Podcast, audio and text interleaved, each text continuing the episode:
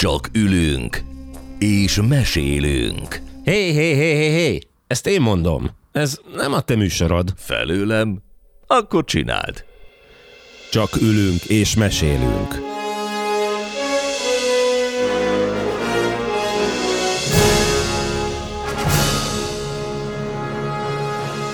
Harmadik évad. Midőn a hármashoz ér, mely sorrendben a harmadik leszen. A három amigó belecsap a harmadik műszakba. Harmadik típusú találkozásaik alkalmával bebizonyítják, hogy hármasban szép az élet. Jézusom, ezt most komolyan gondoltad? Két író és egy mindenkinek jól beolvasó most fogja magát és jó bemozgókép kultúrázza a mindennapokat. Forgács V. András, Laska Pál és Mester Ákos főszereplésével. Csak ülünk és mesélünk. Harmadik évad.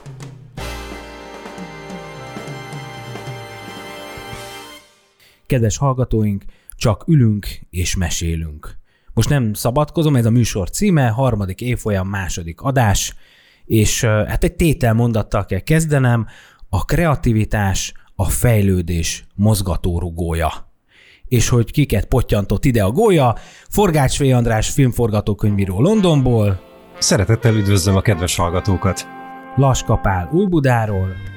Tiszteletem. Aki szintén filmforgatókönyvíró, én pedig Mester Ákos vagyok Óbudáról, a Karnevál filmből már sokadik alkalommal. És hogy miért a kreativitással kezdtem?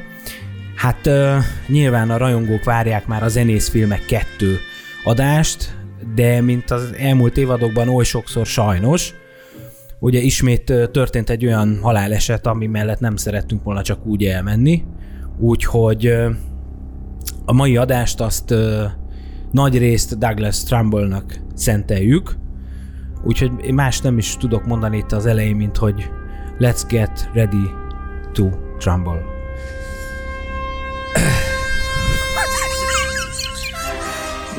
Hát igen. Innen szép nyerni. Igen, innen nehéz visszajönni ám. Nem is Ákos lett volna, hogyha ezt nem hangzik el. Nem, de tudod, én annyira bíztam benne, hogy legalább most kihagyja, de nem. Hát csináltunk már olyat, hogy megírom, az se volt jobb. Nem, ebből a szempontból ez tényleg jogos. Jó, hogy ez nem volt megírva. Ez nem volt megírva. Spontán Gizi Ferihegyről. Jó, oké. Hát tegyük tisztába a tényeket, tehát, hogy most bemondtam egy nevet, meg hogy meghalt, de hogy kiről is van szó.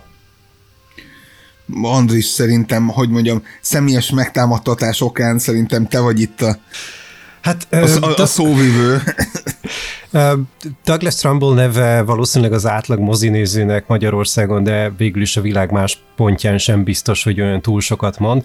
Mindazonáltal a hollywoodi látványfilmnek, és úgy unblock Hollywoodnak egy megkerülhetetlen alakjáról van szó, aki karriere nagy részét, mint vizuális effekt varázsló töltötte. Ő a gyerekkorában már az anyatejjel szívta magába a filmes vizuális effekteket, hiszen neki az édesapja a Óza nagy varázsló 1939-es filmváltozatának volt a látványtervezője, úgyhogy így ilyen eléggé egyértelmű irányba indult el neki a pályája, ő kiskorától fogva bütykölt különböző elektronikai eszközökkel, épített rádiót, stb., amit az 50-es években cseperedő gyerek úgy tud csinálni így a második világháborút követően.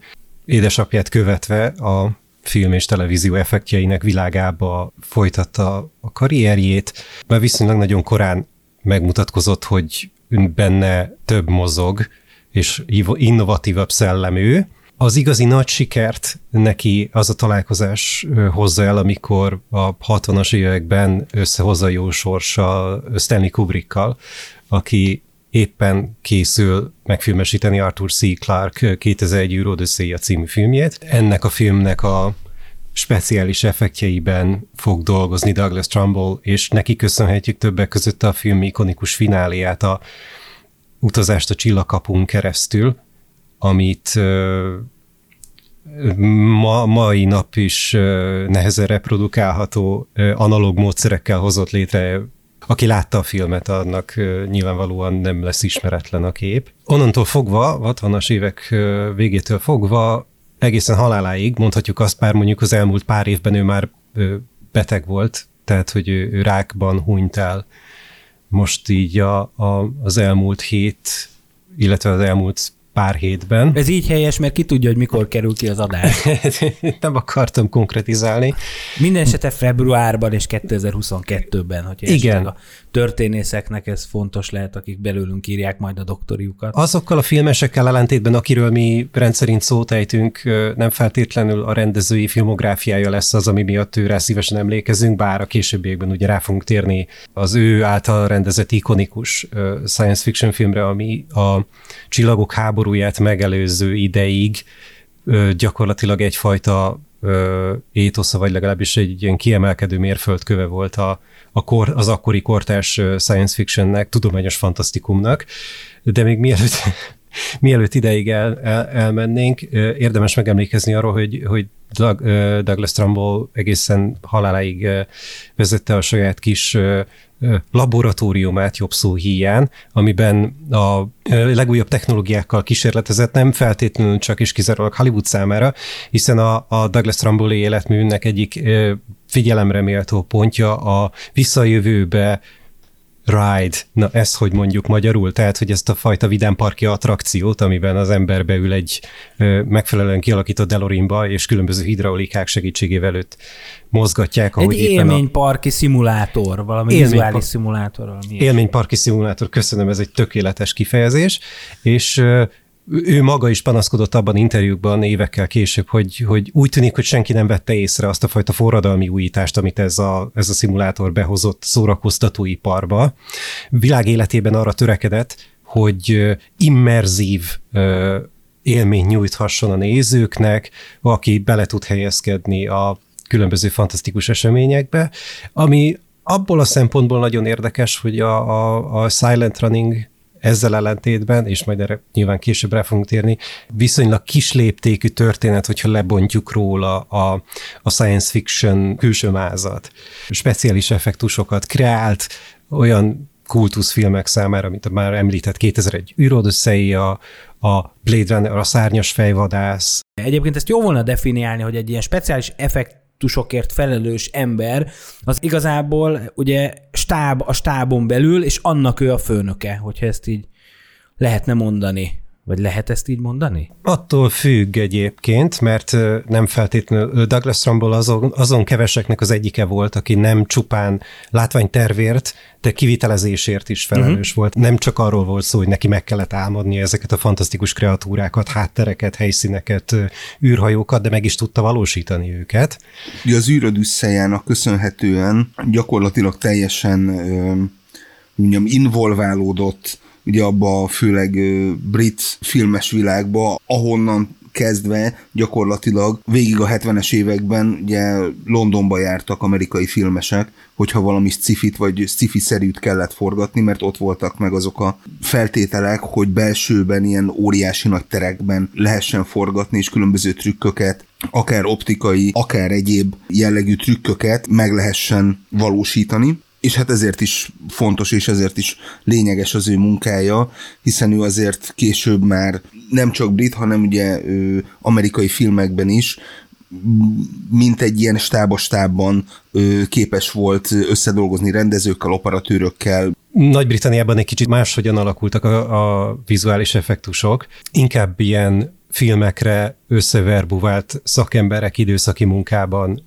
készítettek modelleket. Kis cégek, akik 3-4 művésszel építettek különböző díszleteket, miniatúrákat, modelleket a különböző filmek forgatásához, de ők általában egy úgynevezett visual effects supervisor keze alá dolgoztak, aki megadta nekik a feladatot, függően vérmérséklettől ez lehetett csak egy skic, vagy egy vázlatos leírás, hogy mit szeretne látni, a másik véglet pedig a tű pontosan megfestett festményekig, aminek meg kellett felelni ugye a végső építés során. Itt a véglegesített, elkészült modelleknél, háttereknél bizonyos fajta szabadságot élveztek a művészek a részletek kialakításában, de az összképet, tehát hogy minek kell a végeredménynek kinéznie, azt nagyrészt a Visual Effects Supervisor határozza meg nyilvánvalóan a rendező útmutatásai alapján. Az újítás, ami ugye volt az űrodüsszejánál, ugye ez a speciális, ez a forgóhídtól kezdve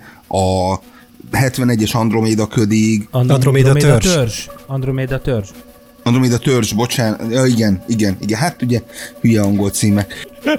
Ott is ez az egész laboratóriumi körülmények megteremtése, ez a nagy belmagasság, ugye minden fehér, minden tükröződik. Pont az űrödüsszeja ugye akkora siker lett, ami hát egyrészt egy évtizedig mondjuk a tudományos fantasztikus filmeket inkább a tudomány irányából fogta meg, és kifejezetten a tudósok, az orvosok, a különböző tudományos szemlélet az, ami fontos volt, és hát ugye ebből a közegből jön ugye a Michael Crichton, aki ugye az Androméda törzs regény írója, és hát részben a forgatókönyvírója, és az ő regényei mindig így a tudomány nagy problémái, esetleges etikai viszonyulásai dolgozza fel, és hát ugye azért is fontos az ő együttműködésük, mert ugye a 80-as évek elején például a Kóma című filmnek a nagy belső terei, illetve ott a tudományos kísérleteknek a vizualitása egyrészt nagyban köthető az Androméda törzshöz, és így a Douglas Trumbullhoz. Másrészt pedig a mondjuk, hogy 84-ig bezárólag részben a tudományos filmeknek és tudományossággal foglalkozó műveknek meglehetősen innovatív vizuális megoldásai voltak, mint például ugye a Trumbull-féle Agyhalálnak is, ugye, ami egy 83-as film. Onnantól kezdve mondjuk ugye a 80-as évek második felében pedig már inkább a fiction volt az, ami lényeges lett, és hát inkább már a szórakoztatás volt a sci-fi műfajnak a fő célja. Az Androméda törzsről nekem csak az jut eszembe, ugye, hogy az volt az első olyan filmje, ahol neki kellett, mint vizuális atyaúristennek levezényelni ugye a film azon aspektusát, ami a látvány és a VFX és a vizuál. Visszaemlékezései szerint erőteljesen aláígért a konkurenciának, ami azzal járt, hogy kis ilyen csődbe vitte saját magát, hiszen jócskán alulbecsülte a költségeket, ami ezzel a filmmel járt, ami egy tanulságos történet mindannyiunknak, aki megpróbál elhelyezkedni ebben a szakmában. Minden esetre ez megalapozta a későbbiekben a munkakapcsolatát Michael Crichtonnal, ugye, aki a szerzője ennek a filmnek, illetve hát a regénynek. És Robert Wise, aki ha másért nem azért kapjon lovasszobrot Budapesten, ajánlom egyébként a Budai Várat, mert ott most hogy mindenféle közterületek megújulnak. És esetleg... Vizi Robert, vagy mit gondolnál így aláírni? Nem, akkor a Kalambó-szobor mellé raknám, hogyha valami ilyen... hanem ugye, ha másért nem, azért, mert csinálta egy elérhetetlen dokumentumfilmet George Parrról a 80-as években, amit itt most ezúton kérem a hallgatókat, hogy akinek van, az szolgáltassa be nekünk, mert én arra nagyon kíváncsi vagyok, és egyszerűen nem.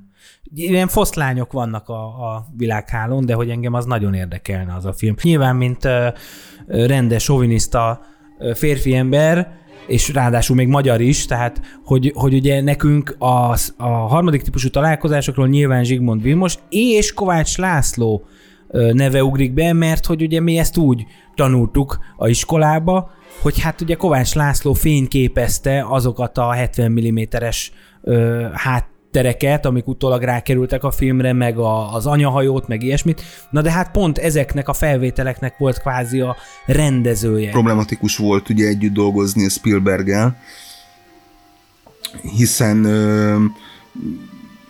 ugye az, hogy ő az effekt csapat főnöke, és az hát korábban az úgy nézett ki, hogy megmondták, hogy mit kérnek, és adott határidő után megkérdezték, hogy na és hol van. És hát azért a Trumbull nem így dolgozott, hanem ő folyamatosan kvázi egy ilyen társalkotójává vált ugye azoknak a filmeknek, amiben ő dolgozott, és hát az akkor még mindig fiatalnak minősülő Spielberg nem pontosan értette mindig, hogy mikor, mire van szükség, és ugye hát itt is, hogyha már ugye szóba került ugye Zsigmond Vilmos, tehát hogy azért ő sem kifejezetten az a gyorskezű operatőr volt, aki 10 perc alatt felrak egy világítást, és utána 4-kor be van fejezve a nap, és akkor onnantól kezdve mindenki azt csinál, amit akar, hanem itt szépen, nyugodtan kidolgozták a a vizualitást, hogy minek hogyan kellene kinézni. Ugye hát gyakran változott mondjuk az érkező űrhajó formája forgatás során, és hát részben ennek köszönhető, hogy nagyon sokáig csak a nagyon vakító éles fényeket látjuk, hiszen nem tudták még, hogy milyen lesz maga az űrhajó. És hát előnyére vált a filmnek egyébként pont ez a, nyilván ez a utólag már belemagyarázott, hogy dramaturgiai elem, de micsoda szép setup és payoff az, hogy a film nagy részében tényleg csak vakító fényt látsz, viszont kárpótol az, hogy ugye bár ez a mozi verzióból talán mintha ki is maradt volna, és ezt a utólagos ilyen special edition-ökbe rakták be, hogy amikor bemennek az űrhajóba, akkor gyönyörű szép hosszú leírós nittek vannak az űrhajó belsejéről. És úgy viszont ez nagyon szépen a helyére kerül, de mondom, miközben ezt mondtam, rájöttem, hogy igen, csak amikor ezt a 7 éves Ákoska nézte a MTV-n, akkor ez a jelenet még abban nem volt benne. Viszont a 90-es évek elején, amikor a Prozében adta, ott már ezek a jelentek benne voltak. Tehát, hogy én már a DVD megjelenés előtt összeraktam magamban, hogy itt valószínűleg az utólag került bele. De valószínűleg a harmadik típusú találkozások a filmtörténet második leginkább bemutatás után buzerált filmje, ugye az eredeti Csillagok háborújához képest. Tehát, hogy... Szegény George Lucas most tikkel. Tehát van, minden létezik, oka meg is van rá. Létezik kapcsolat, hiszen ugye 1975-ben ő Douglas Trumbull-t kérte föl először George Lucas ugye a különleges effektusoknak a megvalósításához, csak hát éppen akkor nem ért rá. Ezek után döntött úgy George Lucas, hogy hát akkor elegem van belőletek, csinálok sajátot, és ebből lett az ILM. Én a 70-es évekből kiemelném a Star Trek mozifilmet. Azt lehet, hogy már nem tudják olyan sokan, hogy ugye ez 2 évvel szerintem a Star Wars után készült az első Star Trek mozifilm. Azok a jelenetek, vagy azok a snittek, amikben ténylegesen vannak effektek, az együttvéve sokkal több van a Star Trekben, mint a Star Warsban, vagy a 2001 űrodüsszeiában összesen. Erre összesen 6 hónap volt. Tehát, hogy ott inkább egy ilyen mennyiségi, mint minőségi, nem tudom, óriási dolog van ebben a filmben, és hát sajnos ez a 6 hónap valóban meglátszik, viszont még így is eléggé bravúros, amit összehoztak a Douglasék, mert hogy, és itt van megint a lényeg, hogy abszolút az analóg világban készült ez, nagyobb formátumra forgatták le például, hogyha látunk egy makettet, és a maketten van egy kis ablak, és ott beszélgetnek, akkor azt nagyobb felbontású filmre veszik fel, meg ugye nagyobb méretű negatívra, és utána, ha rákopírozzák a mozikópiára, akkor az mégsem lesz olyan gagyi hatású. A Star Trekben van ez a hosszú szekvencia, amikor a körkapitány egy ilyen kis kapszulában megtekinti az Enterprise űrhajót, hogy kvázi azt ő rendezte. Tehát kicsit olyan, mint hogy a Valahol Európában című filmben azt mondták a Mag Károlynak, hogy na jó, ezt a céllövöldés részt ott az elején, azt megrendezheted. És hogy egy kicsit ez a saját gyermeke, és ahogy beszél ezekről a felvételekről, úgy fel is csillan ugye a szeme, hogy hát akkor azt végülis ő rendezte. És hát még a technikához annyi, hogy a 90-es években egy rövid ideig ő volt az IMAX-nek a vezérigazgatója? Talán, tehát hogy valami magas tisztségben. Ő is ezzel a 4K 120 FPS-sel foglalkozott, és kvázi, ha van ilyen lobby, vagy lett volna, akkor annak ilyen éllovasa lehetne, mert hogy ő ezt nagyon korán, szerintem még a Hobbit filmek előtt, amikor ugye azok voltak 60 FPS-sel talán, tehát ami a 24 kockához szokott szemnek is egy kicsit már ilyen talán túl éles, túl gyors, de hogy ő pont azzal foglalkozott a élete alkonyán, hogy olyan 3D-s mozikat csináljon, ahol minden kamera 120 kocka per másodperccel forog, és hogy ezt adják vissza egy másodpercen belül, tehát hogy ilyen iszonyat éles legyen minden. Hát ez meg kicsit ilyen ízlés kérdés is, mert hogyha 120 éve arra vagyunk kondicionálva, hogy mi körülbelül az ilyen 21-2 kockánál maradjunk, akkor az egy kicsit most még ilyen kizökkenti az emberi agyat szerintem, de ez egy ilyen zárójeles megjegyzés. Hát ugye 1975-ben próbálta ki ugye ezt a showscan eljárást, ami ugye ez a 70 mm-es szalagra 60 frame per second rögzített, és hát ezt a módszert azért 83-ig azért többször fel is használja. Már mi innen nem tudjuk megítélni, de ez valószínű tényleg egyrészt indokolt volt a használata, tehát hogy olyan részeknél, ami kizökkenti a nézőt a megszokott vizualitásból, másrészt pedig volt értelme és volt jelentősége, ugye a Brainstormban ugye ezeket a visszaemlékezéseket, illetve ezeket a emlékfelvételeket mutatta ilyen nagy felbontásban, és ez tényleg egy olyan megdöbbenés lehetett egy mozinézőnek, hogy itt most tényleg valami mást lát, tényleg valahogy más a szaturáció, más az anyagérzet, más a felbontás, tehát hogy egy filmet néz, és mégsem egy rontott tévéképet kap, mint a 80-as, 90-es években egyébként oly sokszor, hanem egy jobb, egy feljavítottabb, egy más élmény készletet. És akkor itt jön ugye a második személyisége Trumbullnek, a filmrendező. Hát itt már lehet, hogy annyira nem fogunk szuperlatívuszokban beszélni a mesterről. Csak a saját nevedben beszélj, mert nekem az az érzésem, hogy hármunk közül csak nekem tetszik a Silent Running. A Silent Running jó és kiváló. Mindenkinek ajánlom, hogy olvassa el. Hallgassa meg a zenét. Csak ülünk és mesélünk. Zárt Facebook csoportban írt emlékezést, ugye a Douglas Trumbullre és a Silent Running című filmre.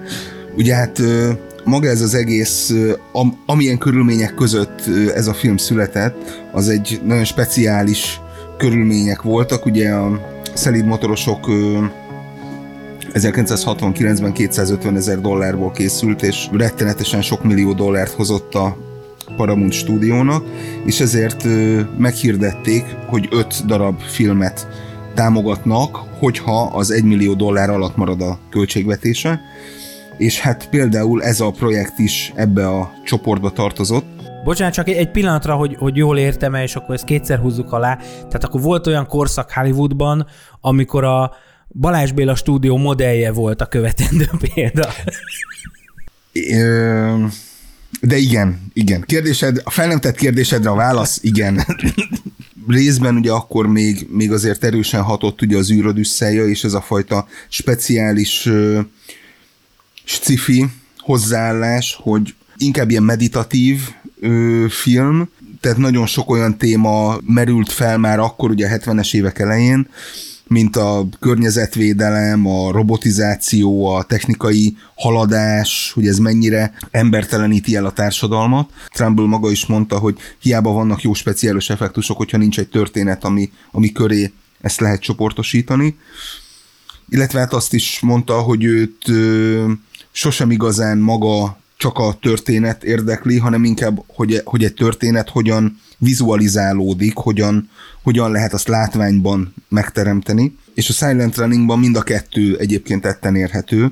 Hát ugye technikailag ugye ezek a eredetiben dronesnak hívják őket, ezeket a lépegető kis robotokat, ugye, amiket hát végtagamputált színészek játszanak egyébként, és hát mondjuk maga a tervezés, maga a robot megjelenés, a viselkedése és kapcsolata ugye az emberrel, ugye a Bruce Dern játszott a tudóssal, nagyban hatott például Lucasra és a Csillagok háborújára és az R2D2 megjelenítésére. Én mondjuk inkább azt veszem ki a Trumbull interjúkból, hogy ő azt dicséri, hogyha egy rendező, mondjuk akit úgy hívnak, hogy Stanley Kubrick, akkor igenis benne hagy egy olyan 10-15 perces jelenetet a filmjében, ahol nincs túl dumálva, meg nincs túl cselekedve a jelenet, hanem egész egyszerűen a vizualizációnak élünk. És egyébként még mielőtt végigvennénk ugye a általa rendezett filmeket, azért én sumázva elmondanám, hogy szerintem ez az arszpoétika, mert amikor arról van szó, hogy valamit mutassunk meg, és a látvány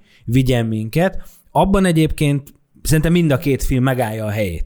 Nekem ott van a bajom a által rendezett filmekkel, túl azon, hogy mind a 2 el volt valamiért átkozva, hogyha körülményeket figyelembe vesszük, meg hogy mi történt, mi volt a filmek utóélete, meg közben mi történt, hogy egész egyszerűen ez a cselekmény valahogy nem passzol a történethez, mert a Silent Runningban, ami ugye arról szól, hogy vannak ilyen mindenféle űrhajók, amik messze cirkálnak a Földtől, és amiben mi vagyunk, az éppen erdőket visz ilyen biodomban, tehát valószínűleg a Karácsony Gergőkkel egyeztettek, nem tudom, de a lényeg az, hogy erdőket szállít az űrhajó, ezen van egy kis legénység, a legénységnek az egyik tagja az szereti a fákat, és egyszer csak kapnak egy olyan parancsot, hogy robbantsák fel az erdőket. Ez egyébként felvet nagyon sok kérdést bennem, de mindegy, erre majd visszatérünk. A lényeg az, hogy a film 40. percénél a Fószer egyedül marad az űrhajón ezekkel a kis robotokkal, a drónokkal, és hogy bakker, még egy óra hátra van a filmből. És ez amúgy is egy nagy kihívás, akár kirendezi, de én azt gondolom, hogy én, mint mezei néző, nekem azért ezt nem tudta megugrani, hogy az az egy óra az olyan magával ragadó legyen, független attól, hogy az effekteket igenis aprisiálom. Na, akkor tegyük tisztába a tényeket. Tehát a Silent Runningnak a története is nagyon érdekes abból a szempontból, Pali már elmondta, hogy mik foglalkoztatták a kornak az emberét ugye a 70-es éveknek az elején, de ugye a történet szerint az American Airlines üzemelteti ezeket a teherűrhajókat, amik kénytelenek magukra vállalni azt a feladatot, hogy ugye a Földön a teljes bioszféra az úgy eltűnt, nincs, mert hogy kiirtottuk, és gyakorlatilag az utolsó emlékei annak, hogy volt ilyesmi a Földön, azok ezekben a kapszulákban találhatók, viszont ezeknek a kapszuláknak a hurcolása itt a naprendszer külső részén az kevéssé profitábilis, úgyhogy igazából azért kapják azt a parancsot, hogy robbantsák fel a biodómokat, hogy visszatérhessenek jóval profitábilisebb termékeknek az hurcolására. De mi addig várnak az utasok Ferihegyen, hogy most nem jön a repülő, mert viszi a Neptun felé az erdőket. Ezt úgy képzeld el, mintha most itt a Földön hatalmas tankhajókban szállítanánk erdőket, azért, mert hát nincs hova őket tenni adott esetben, viszont a erdőknek a hurcolása az egy kevéssé profitábilis dolog, mint kőolajnak a hurcolása, úgyhogy a hajó legénységét arra utasítják, hogy dobják a vízbe a fákat. Körülbelül ennek az analógiának felelhet meg. Hogyha már a Ne nézz fel kapcsán beszélgettünk ugye az allegóriáról és a metaforáról, ami a klímaváltozás, akkor szerintem a Silent Running egy sokkal inkább témába vágó parabola, hogyha szabad ezt a kifejezést alkalmaznom. És ami egy kevéssé tehetséges, vagy egy kevésbé kifejező rendező per színésznek a kezében egy borzasztó didaktikus és unalmas dolognak készült volna el. Itt kell ellentmondjak, szerintem Bruce Dern az, aki majdnem, hogy egymaga megmenti ezt az általad említett egy órát, ami a cselekményből hátra van. Bruce Dern amúgy is egy fantasztikus színész, de itt ebben a filmben, ahol a játékidő nagy részében tényleg csak maga van, és az a három droid, aki viszonylag mérsékelten képes ugye érzelmeknek a közvetítésére és kifejezésére, szerintem ez egy fantasztikus történet, ahogy megpróbál valahogy túlélni, rájön arra, hogy mitől kezdtek el a növények elpusztulni, hogy egy megvilágításra van szükség ahhoz, hogy ezek a növények megmaradjanak, és végletekig elkötelezi magát amellett, hogy megpróbálja megmenteni az utolsó képviselőit a flórának, a föld flórájának. És az utolsó kép pedig, ami az egyik legemocionálisabban teli kép, most anélkül, hogy elspoilerezném a filmnek a végét, ahogy látjuk, hogy a megmaradt kis droid, aki a három kiskacsáról kapta ugye a nevét a Donald Kacsa képlegényekből, tehát a Dewey, Louie és Louis, nem tudom, ez a jelenlegi magyar fordításban ez átlett. Tiki, Viki, Niki? Igen. Olyasmi. És ezeknek a permutációi. És ahogyan ez a kis droid marad egyedül, és öntözi a fákat. Tehát, hogy ebben van valami gyönyörűen poétikus számomra, és abban teljesen igazatok van, hogy ugye ez a science fiction, ugye még a Csillagok háborúja előtt is science fiction, ami inkább a hard science fiction felé tendál. A filmnek a végkicsengése és a hangulata az kevéssé a szórakoztatás, mint inkább ennek a drámának az elmélyítésére szolgál, és szerintem ha Ne nézz felt próbáljuk meg tekinteni korunknak az ilyen ébresztő órájának, hogy hát igenis van globális felmelegedés, és hogy azzal tenni kell valamit. Szerintem ez egy borzasztóan ügyetlen megfejtés a silent runninghoz képest, ami egy mindenképpen sokkal emberibb történet. Egy társadalmi kontextusban is tegyem, ugye a film 72-es, 73-as az olajválság. Tehát, hogy ez még, akkor még nem volt annyira ilyen hot topic téma, ugye nem is ért el nagy bevételeket, viszont onnantól kezdve, hogy tévében adták le, ugye megjelent különböző otthoni hordozókon, egy ilyen kult státuszba került, pont azért, mert akkor, amikor ezek már megjelentek, a 70-es évek második felében, 80-as évek elején, akkor már ez a téma, ugye ez a környezetvédelem, az ember-gép kapcsolata, a mit teszünk a környezetért, a környezet mit tesz értünk kérdésköre, az már sokkal inkább azért az érdeklődés homlokterében. Mindenképpen volt. Mondhatjuk azt, hogy ha más nem, akkor tematikájában megelőzte a korát, noha tényleg egy tipikusan Csillagok háborúja előtti science fiction film, ha már a mondani valót, a tempót és a megvalósítást tekintjük. És mindenképpen ajánljuk Bot Péter Ákosnak és Elon Musknak a filmet, mert amit megtudunk a Földről, az tényleg fölvet nagyon érdekes gazdasági, filozófiai problémákat. Ugye annyit tudunk, hogy a Földön 24 fok van, konstans, nincs munkanélküliség, és hogy amikor, mert hogy van a legénység tagjai között ez a konfliktus, hogy hülyének nézik ezt a szerencsétlent, aki ugye gondozza a fákat, meg törődik a növényekkel, hogy hát ember, hát nincs szegénység, 24 fok van, most tényleg a fákat sírod vissza? És azért ez egy elgondolkodtató, hogy milyen áron fejlődik mondjuk az emberiség. És egyébként Joan Baez-zel van egy ilyen kis hippi vonal, hogyha figyelünk a filmre, és nagyon jó a soundtrack, tehát hogy még mielőtt azt hinnétek, hogy az a bajom a filmmel, hogy nem happy end van. Azért is tudok én, igen, hogy azért tudok én pozitívumokat, hogy mondjam, kiemelni, de azért mégis, ha két lépést hátrébb lépek, és azt mondom, hogy ez az adás ugye most Douglas Trumbull előtt tiszteleg, akkor azért én egy kicsit ezt a mérleget inkább a speciális effektusok gurúja, nem tudom, felé viszem, vagy ott érzem súlyosabbnak, mint a direktor. De ennyi, tehát, hogy nem kell, hogy tetszen. Mindenki. Hát ugye, mint már korábban említettem, ugye más filmesekkel ellentétben, akikkel mi így foglalkozni szoktunk, azok inkább deklaráltan rendezők, és ehhez képest a Douglas Trumbullnak a kifejezetten rendező életműve az nagyságrendekkel kisebb, tehát, hogy értelemszerűen más a merítés.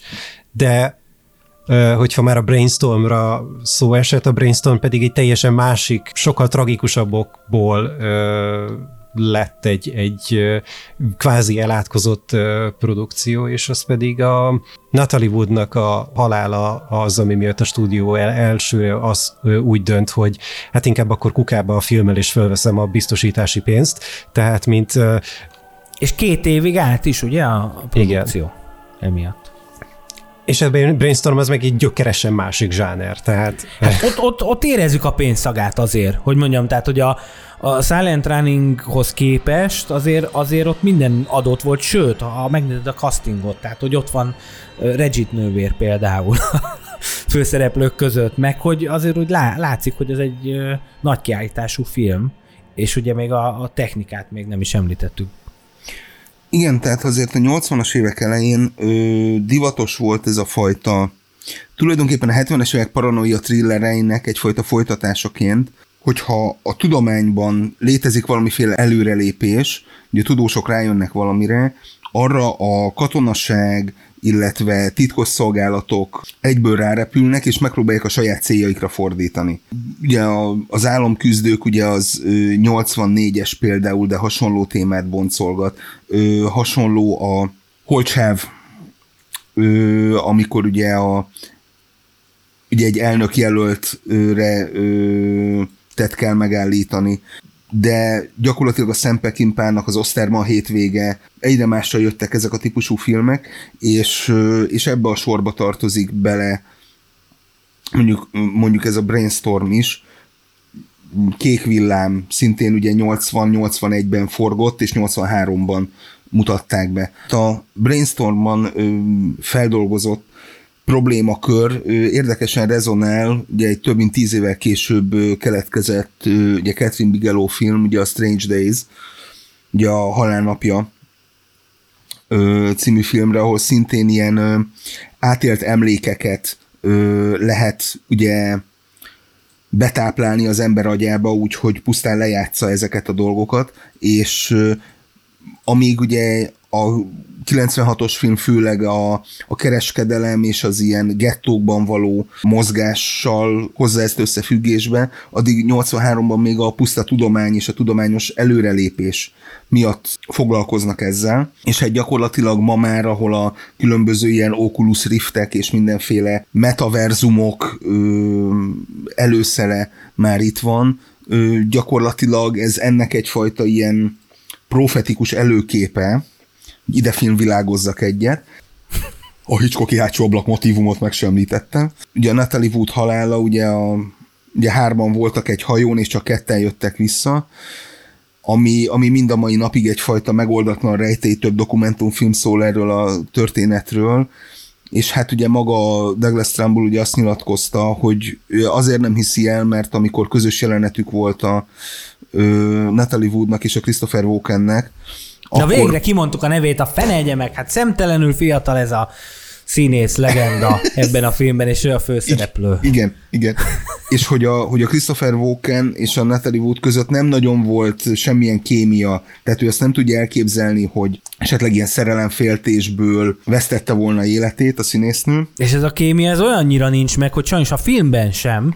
Tehát a film első fél órájában nekem azt kellene éreznem, hogy ők ugye egy házas pár, de a Regid nővérrel jobb kapcsolata van a Christopher Walkennak, és akkor így egyszer csak mégis féltékeny rá, vagy szóval, hogy az úgy nem nagyon... Maga a történet az, hogy ugye egy hálaadásnapi hétvégére elmentek hajózni 3-an, ugye a Natalie Wood, ugye az akkori férje, ugye Robert Wagner, és Christopher Walken, ugye aki a film sztárja volt, és hát ott a Natalie Wood vízbe esett.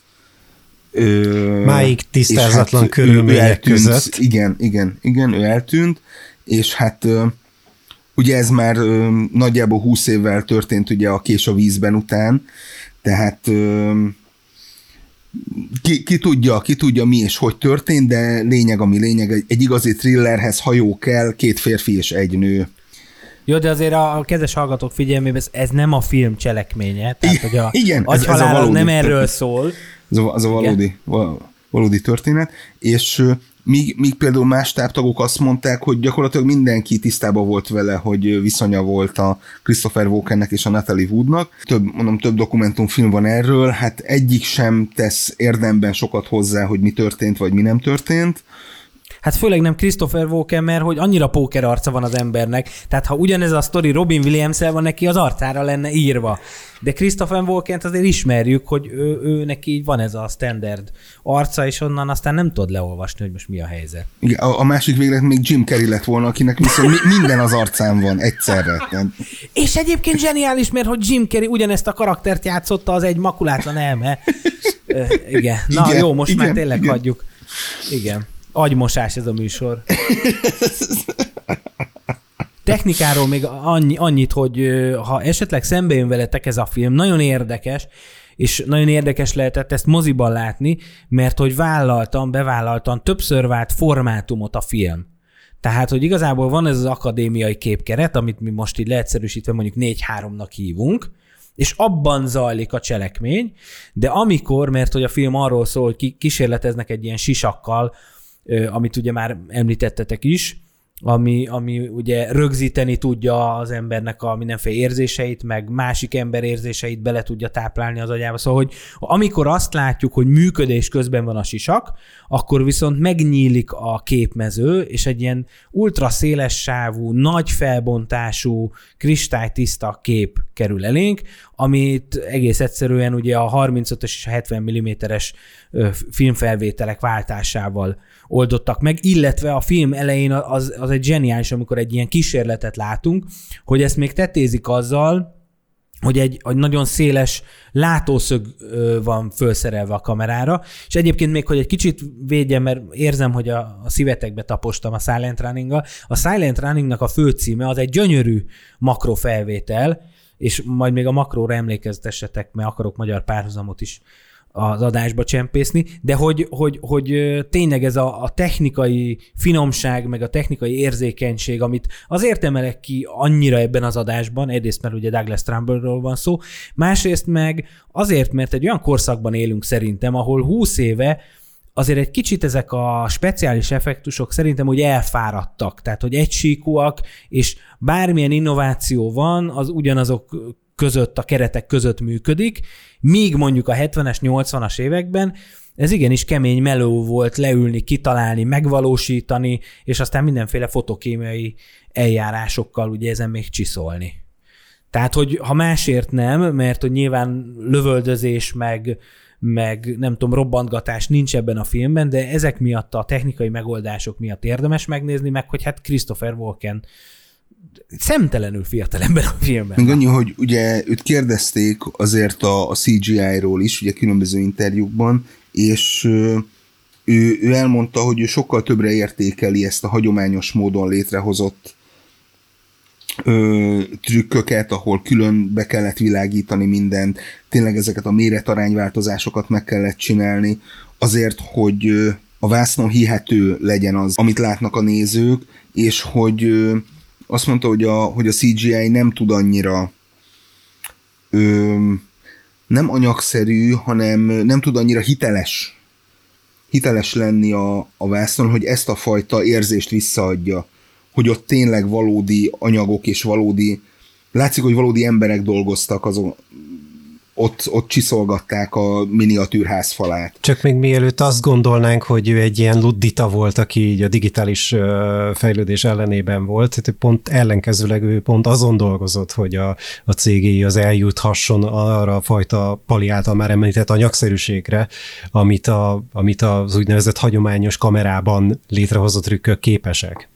Hogy ma, hogyha csinálok egy, nem tudom, akármilyen iskolai feladatot valami filmes suliba, és CGI-t akarok csinálni, a legtöbb programnál beírom a gyújtótávot, hogy szimuláljunk egy kameraképet, és akkor valami hátteret odarakok a zöld háttér mögé. Na most régen, kérem szépen, amikor külön vették fel a hátteret, meg külön vették fel az embert, aki ugye a kék háttér előtt dumál, akkor ezek komoly számítások voltak, hogy egész egyszerűen a perspektíva stimmeljen, az a fajta kredibilitás, hogy tényleg elhiggyük, hogy ez majd egy tér lesz, és itt visszautaltunk akár a Star Treknek arra a kis jelenetére, ahol ugye mindenféle járművek mozognak, és ugye a világűrben, és ott mindig nagy probléma, főleg ha az ember látta a Pirx kapitányt, hogy a világűrben lebegő, repülő objektumok, hogy azok hogy vannak megvilágítva, miért vannak megvilágítva, és szerintem a Star Trekben gondolkoztak el először még a TV sorozatnál ezen, hogy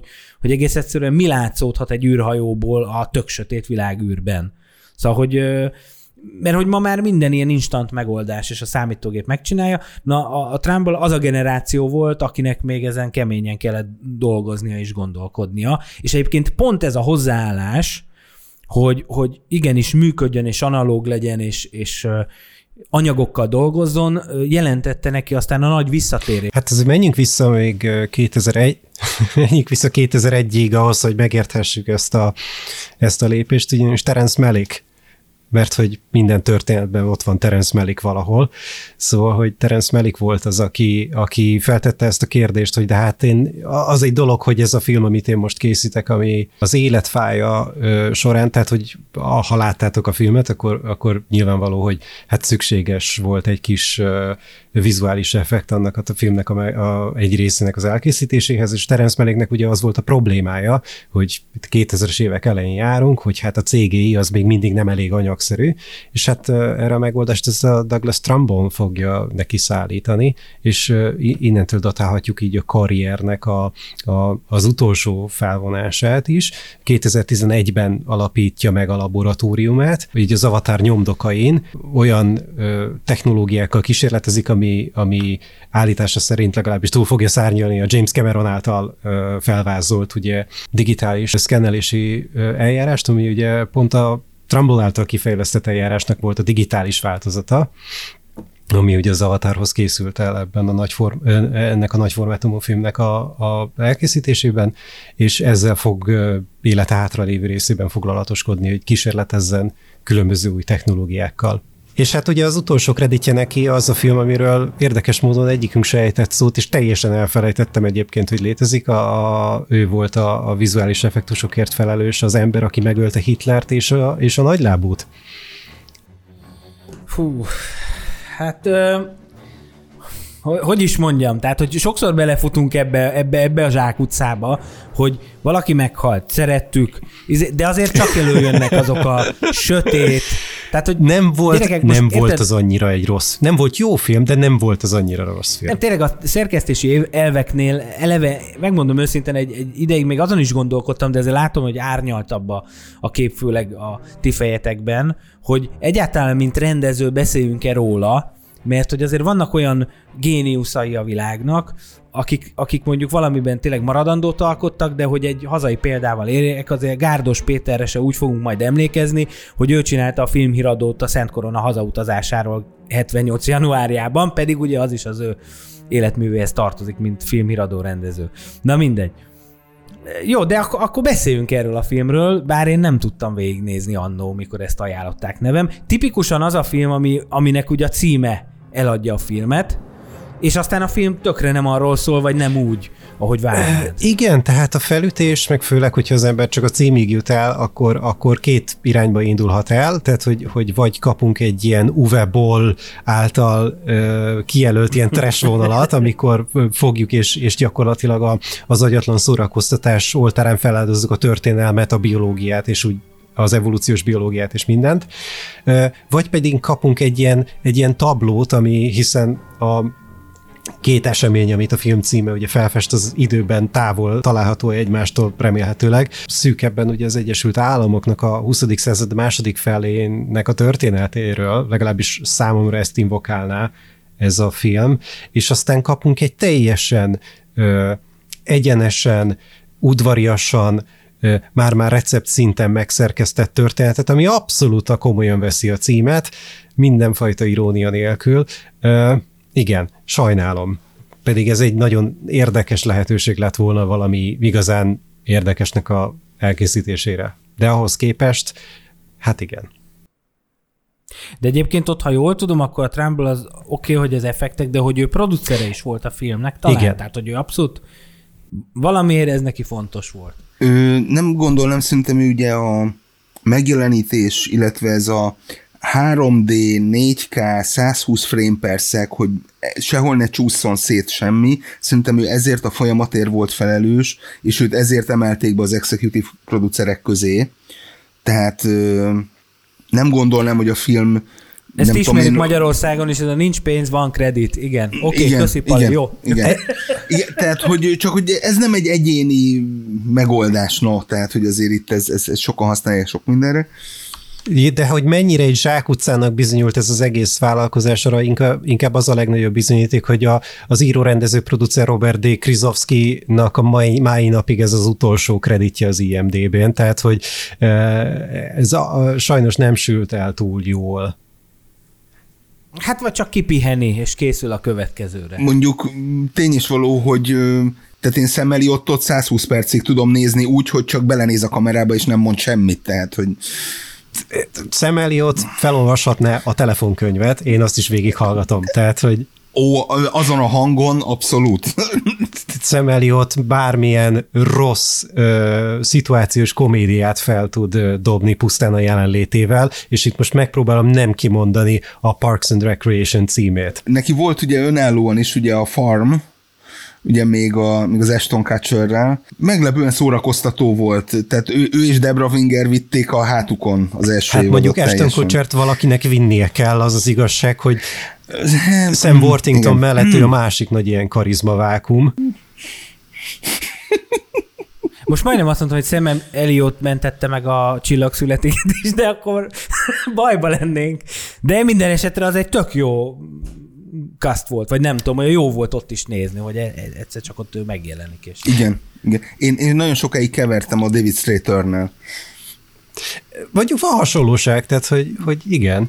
Ez a összes haj picit az egyiknek hosszabb, a másiknak picit rövidebb, de ez a jellegzetesen ilyen szögletes fejszerkezet, szóval igen, Szemmeliótot szeretjük. Annyit szeretnék, aztán majd Pali fogja az árszót, hogy azért valahol az embernek van egy kis kultúrmissziója is, főleg, hogyha ennyire elkanyarodik a fősodortól, és szerintem most már csak 3 villamosmérnök van velünk, meg néhány ilyen olyan ember, aki ebben dolgozik, hogy speciális effektusok. Na, villamosmérnököket nem osztunk. Jó, akkor nem. Inkább szorzunk. Bár mostanában már alig van villamos. Igen. Na, szóval, hogy lehet, hogy elment az egész ilyen nagyon technokrata vonalba, de hogy annyi párhuzamot hoznék, hogy ugye Bandi kezdte úgy, hogy igazából a név lehet, hogy nem mond senkinek semmit, vagy kevés embernek, de amikor mondtad a filmeket, és azokat a ominózus jeleneteket, akár az űrödő szájában, akár a szárnyas fejvadásznak, ugye a városképei, amik mindenképpen Douglas Trumbull nevéhez fűződnek, vagy a harmadik típusú találkozások, hogy azért ez nálunk is megvan ám, bár nyilván kevesebb a magyar science fiction, meg a magyar nagy látványos mozi, de ha belegondoltok a Szindbádnak a leves jeleneteibe, akkor, és Isten áldja a Sára Sándor munkásságát, de én mindenképpen kultúrmissziónak tartom, hogy megemlítsem Gujdár József nevét, aki évtizedeken át az ilyen makró, meg mikroszkópikus felvételeknek az atya úristene volt a filmgyárban, egy kis szobában dolgozott, és hogy nagyon sok híres magyar filmben, meg nyilván ugye az ő főterülete főleg az ilyen természetfilmek, meg dokumentumfilmek voltak, de hogy mi meló volt ezeket megcsinálni, és hogy mennyire természetesnek gondoljuk ezeknek a snitteknek az elkészültét. Gondoltam, megemlítem őt, mint a magyar Trumbull-t. És ez semmiképpen sem poén vagy vicc, én a show note-ba be is rakok gyorsan egy ilyen kis montást, amit valaki összerakott az életműből, úgyhogy szerintem megláthatjátok magatok is, hogy miről beszélünk. Gyakorlatilag a Douglas Trumbull beleillik így a mondjuk úgy trükkmesterként emlegetett olyan Pantheon név sorába, mint a Georges Méliès, vagy a Ray Harryhausen, Stan Winston, Willis O'Brien, akik egyébként önállóan is alkotnak műveket, de tudásuk nagy részt az kézzelfogható, és tényleg a makettek, a miniatűrök, a trükkök környékén kereshető az ő tudásuk, és hogy ezt a tudást vannak és léteznek olyan filmek, akik ezt a tudást tökéletesen kihasználják, és meg tudják teremteni úgy az illúziót, hogy elhisszük, hogy azok a karakterek, amik azokban a filmekben léteznek, ilyen körülmények között és ilyen környezetben, ilyen látványban tudnak együtt létezni, és ennek a régi klasszikus iskolának egy nagy képviselője hunyt el a héten. Ajánló. A Csüm szerkesztőségének ajánlásával. Csüm harmadik évadának első ajánlója fog következni, mert hogy már itt vagyunk a második hónapban, mindenki költi a milliókat az SZIA visszatérítésből, és hát tessék moziba menni, vagy éppen streaming szolgáltatóra előfizetni, vagy esetleg a Csüm Patreon támogatni. Szóval, hogy most ajánlunk, mert hogy ez ilyen régi jó szokás, és hát nem is tudom, ki kezdje, mondjuk Bandi. De bennem nagyon megragadta, ne nézz fel, mert nem tudom se kiköpni, se lenyelni ezt a filmet, úgyhogy megtaláltam a tökéletes pár darabját, ami Isten igazából mondhatjuk úgy, hogy a meglehetősen hosszú és egyre hosszabbá nyúló Roland Emmerich életműnek a legújabb darabja a Moonfall, ami Moonfall címen működik Magyarországon is, hogyha jól látom, legalábbis nem látok hozzá külön magyar forgalmazási címet, mert így meg kéne kérdezni így az egykori Best Hollywood Kft. Alkalmazottait, hogy ők milyen címet szülnének. Minden esetre a Moonfall címe az gyakorlatilag el is mondja a cselekményét is a filmnek, esik a hold. Na hát, Bandi, hát ki gondolta volna, hogy ez egy filmnek lehet a cselekménye, ugye? Tehát, hogy akár idegesíthetne is ez a film, mert hogy én egy nettó 15 évvel ezelőtt rendeztem egy rövid filmet, aminek az volt címe, hogy Világvége, és hát a cselekmény az az, hogy hát szétesik a hold, és mi ezt hogyan kezeljük. Mindazonáltal a Roland Emmerich... Véletlen lenne? Igen. Aligha. Szóval a Moonfallnak a cselekménye az balta egyszerűségű, és hogyha már láttunk korábbi Roland Emmerich filmeket, ami a Függetlenség napja, vagy a 2012 is lehetne, akkor gyakorlatilag megkaptuk ennek a filmnek is a cselekményét, egyedül a szereplőgárda az, aki változatosabb, hiszen itt van már a abszolút stabil Roland Emmerich partnernek számító Patrick Wilson, ugye őt legutóbbi Roland Emmerich filmben, a Midway-ben láthattuk. Viszont itt van Halle Berry is, akit sajnos nagyon hosszú ideje kell nélkülöznünk a vászonról, így most ezt egyfajta visszatérésként ünneplem, és hát nem rossz ebben, tehát hogy Isten igazából ez egy ilyen jó vállalkozás, és hát hogy mondjam, a többi... A holdba lehet nézni, de rá nem.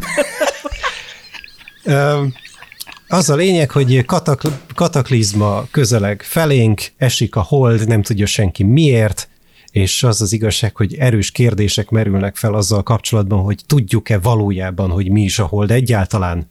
Rejtély. Úgyhogy nyilvánvalóan meg kell menteni a Földet, a világot, a holdat, a mindent, úgyhogy... lesznek itt mindenféle mentőakciók és akciózás, és hát, hogy mondjam, a 2012 limuzinos menekülés jelenete jut eszembe, amikor autóval menekülnek a földrengés elől, ami a mai napig egy ilyen zavarba ejtő kis mellékszál. Mindazonáltal annyit tanult a film készítője a 2012-ből, hogy hát azért illenék megosztani a nézővel azt, hogy tulajdonképpen mi is történik, és főleg miért. Így hát a 18. percben a neutrinok elkezdtek mutálódni, majd 2 órán keresztül nem tudunk semmit azon kívül, hogy minden esik szét, robban föl különböző szebbnél szebb formátumban. Itt azért jobban be van exponálva, hogy hát tulajdonképpen mi miért is történik, ami mondjuk kielégítheti a természetes kíváncsiságunkat, nem minthogyha ez úgy érdemben számítana a film cselekménye szempontjából.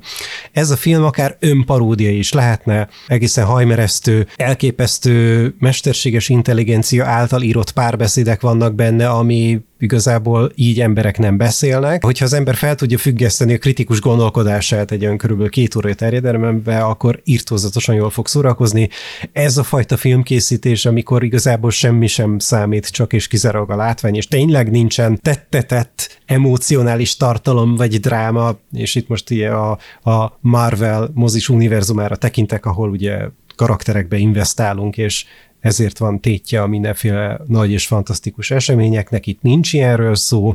Pusztán a látvány, pusztán az, hogy hát jön a hold, és be fog csapódni, és nem működik a gravitáció, és ez irtózatosan szórakoztató, hogyha az embernek van hozzá ingerenciája, igénye. Nekem volt. Én nem láttam a filmet, de azon gondolkoztam, hogy azért, szóval, ha nagyon akarjuk, akkor mindegyik Roland Emmerich filmnek van valami üzenete, vagy valami eszenciája, és most pont azon gondolkodtam, hogy igazából velünk van a baj, mert a 2012 az nem volt más, mint egy Antonov reklám. Kicsit drága volt, meg hosszú, de hogy más nem tudok felmutatni abból a filmből.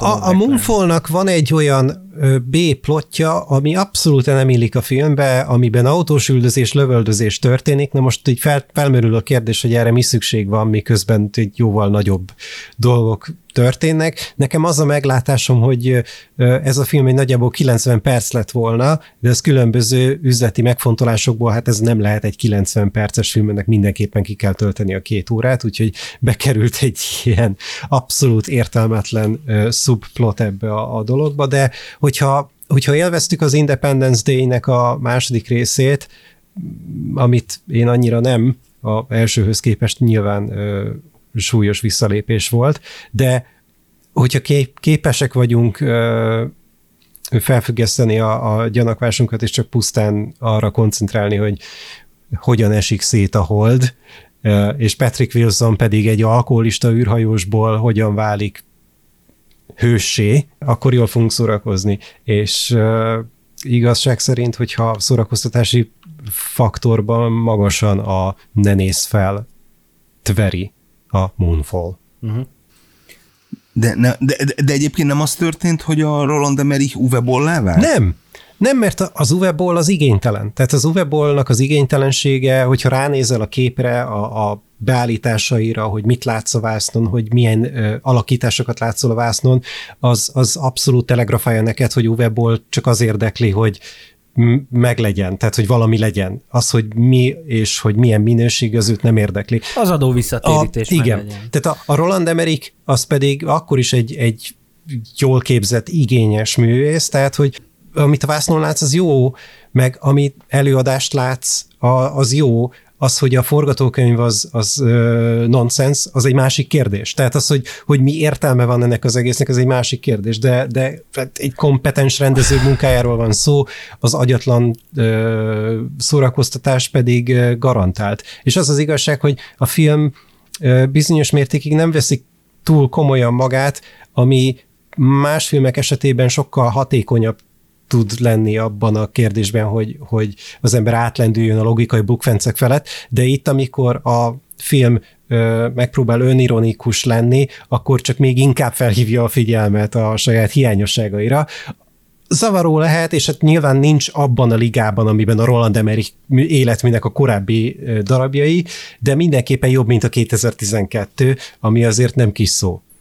Jó, jöjjön Pali.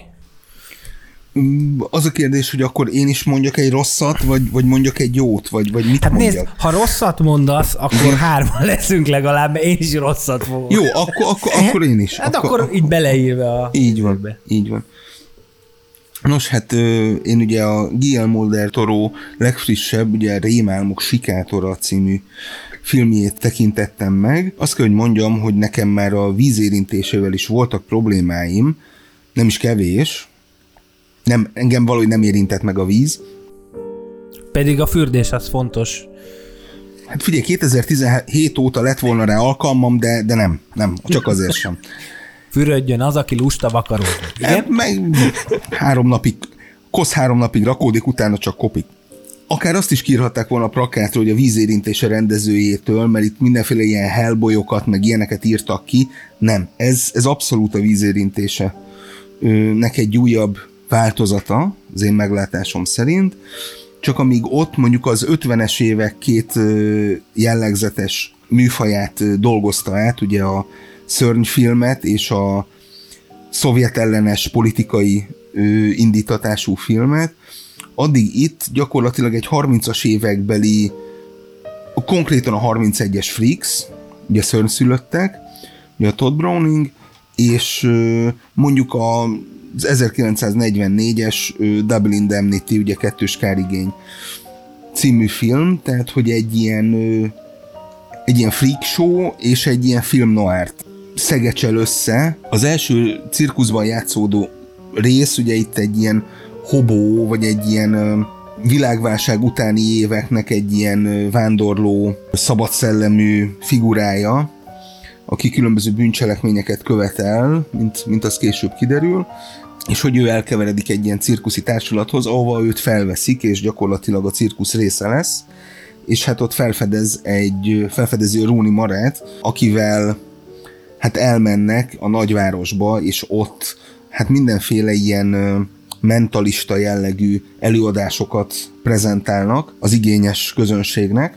Csak hát ugye ekkor már ugye a 40-es évek elején vagyunk, és hát a pszichoterápia előre mutató tudományággá vált, ugye 1940-ben hunyt el ugye Freud például. Gyakorlatilag itt egy ilyen csalós, átverős történet lenne, de hát mint egy 2 óra 20 percen keresztül, ami mindenképpen hosszú, és hát például a Bradley Cooper, én az elején mindenképp egy ilyen rossz színészválasztásnak gondoltam a cirkuszi jelenetek alapján, de onnantól kezdve, hogy elkerül a nagyvárosba, rákerül ez az Errol Flynn-es bajusz, onnantól kezdve nagyon jó.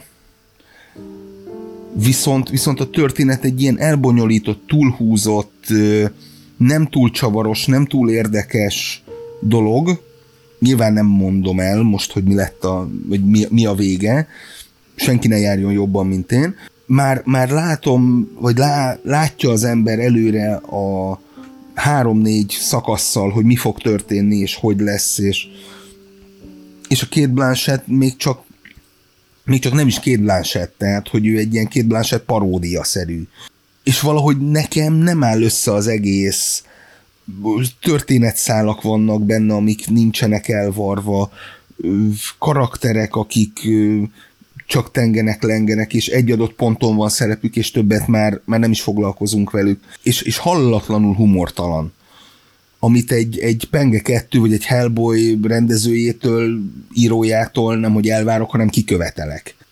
És vannak benne bizarr részek, így látványban egy picit talán, mint hogyha az ördög gerincre hajazna, legalábbis a cirkuszi részek mindenképpen, ami egy pozitívum, de ebből is nem jön ki semmi, tehát, hogy mi, miért és hogyan van, az arra így egyedül maradsz a kérdéseiddel, az egyre inkább szaporodó kérdéseiddel. Maga az a szerelmi viszony, ami mondjuk a víz érintésénél, hát mondjuk tartalmazott némi érdekességet, az most egy teljesen szabványos, átlagos, mindenféle varázslat, vagy mindenféle plusz energia nélküli új gyakorlatnak és utánérzésnek éreztem.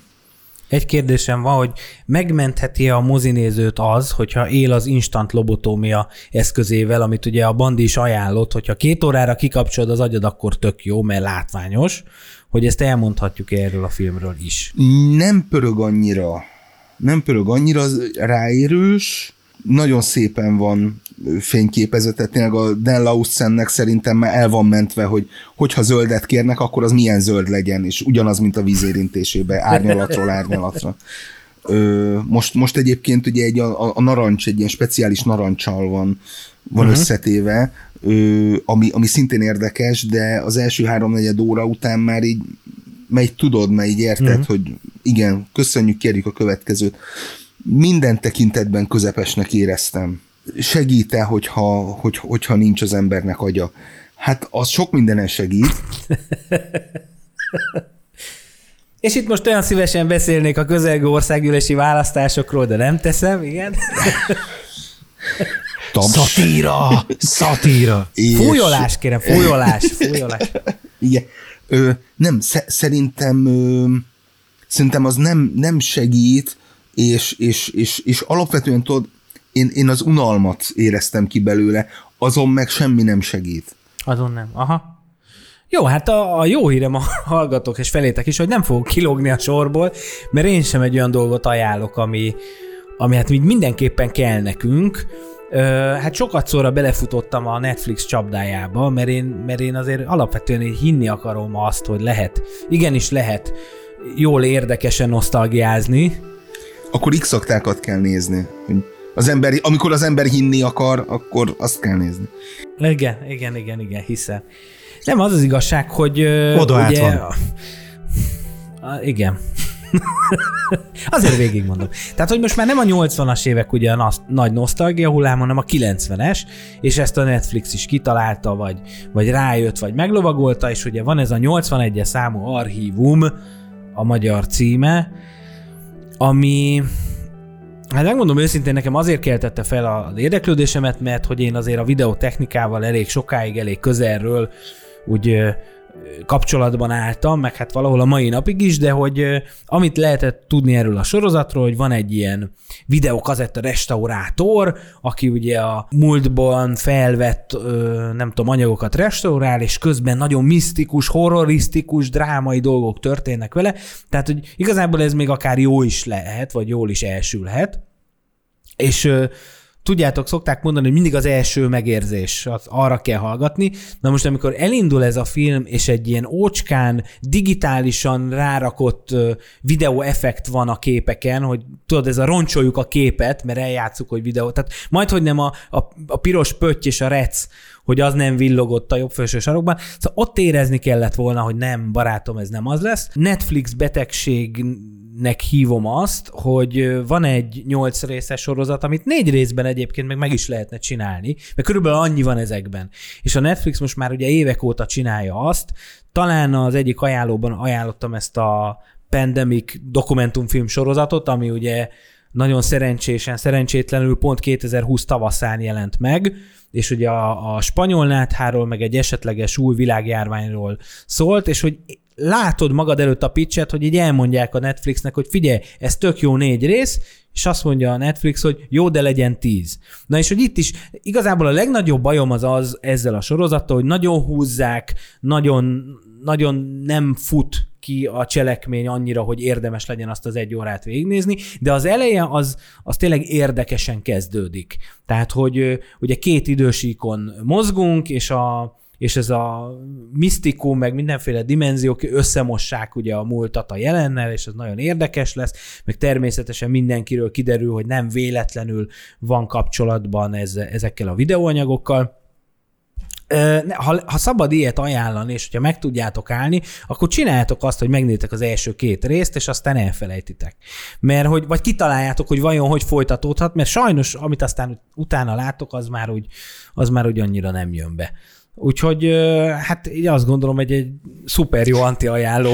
Ez egyébként, amit mondtál, hogy több részből áll, mint ami szerencsés lett volna a történet szempontjából, ez sajnos egy tipikusan korunknak az ilyen streamelős betegsége, hiszen fajlagosan nem kerül sokkal többen 8 részt forgatni, mint 4-et, és viszont 2-szer annyi tartalmat kapsz cserébe, és hát a tartalomszolgáltatónak nem feltétlenül a tartalom minősége, mint inkább a mennyisége számít. Innentől kezdve, hogyha úgy érzik, hogy az adott téma az megfelelő a platformra, akkor kérnek belőle még többet így egyszerre. Hát ti író emberek vagytok, csak annyi, hogy van ez az angol mondás, hogy story is king. Sajnos ez most content is king, tehát hogy tényleg ez a töltsük meg. Pontosan. Ez abszolút így van. Még annyi, hogy ez még az analóg tévésorozatok idejéből maradt ez, hogyha van 21 hetünk, amire kell sorozat, akkor azt nem lehet megcsinálni 12 részben, az akkor is 21-nek kell lenni, ha bármi történik, és akkor jöhetnek az ilyen filler részek, hogy mondjuk a cast végének valaki, akkor csináljunk neki valami backstoryt, és akkor találjunk ki valamit, hogy vele történik, és akkor így a többiek néha megjelennek 2 másodpercre.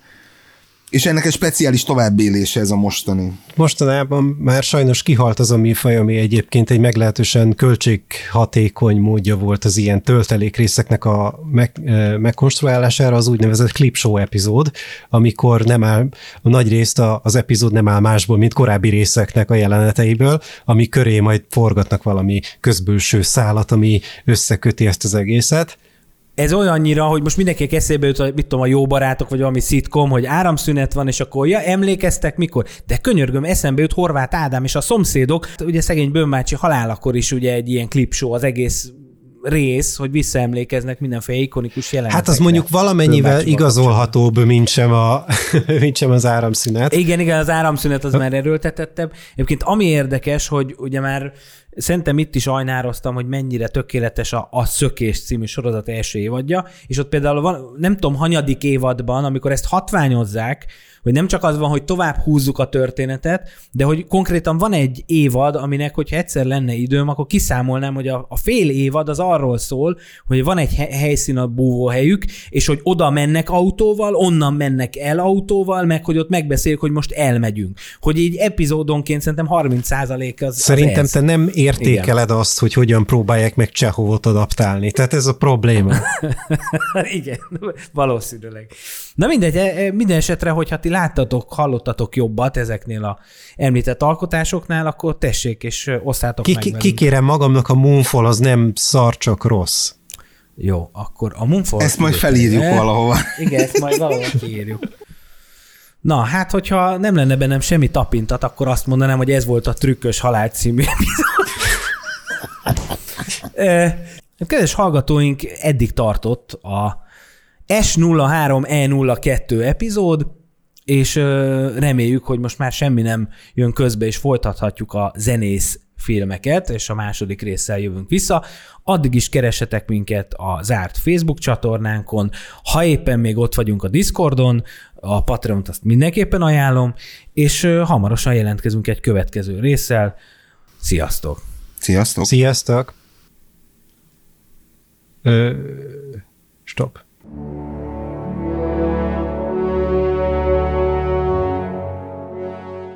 A triumvirátus búcsúzik, a vetítésnek vége. Ha tetszett, amit hallottál, és szeretnél még sok-sok adást, dobj pár dolcsit ennek a szerencsétlen bagázsnak Patreonon. Képzeld, mekkora pácban lehetnek, hogyha már a narrátor kéri meg, hogy küldje... Tényleg, engem mikor fizettek ki? www.patreon.com/csum I've taught you everything that I know about taking care of the forest here. And, that's all that you have to do from now on, is just maintain the forest. Fields of children running wild in the sun,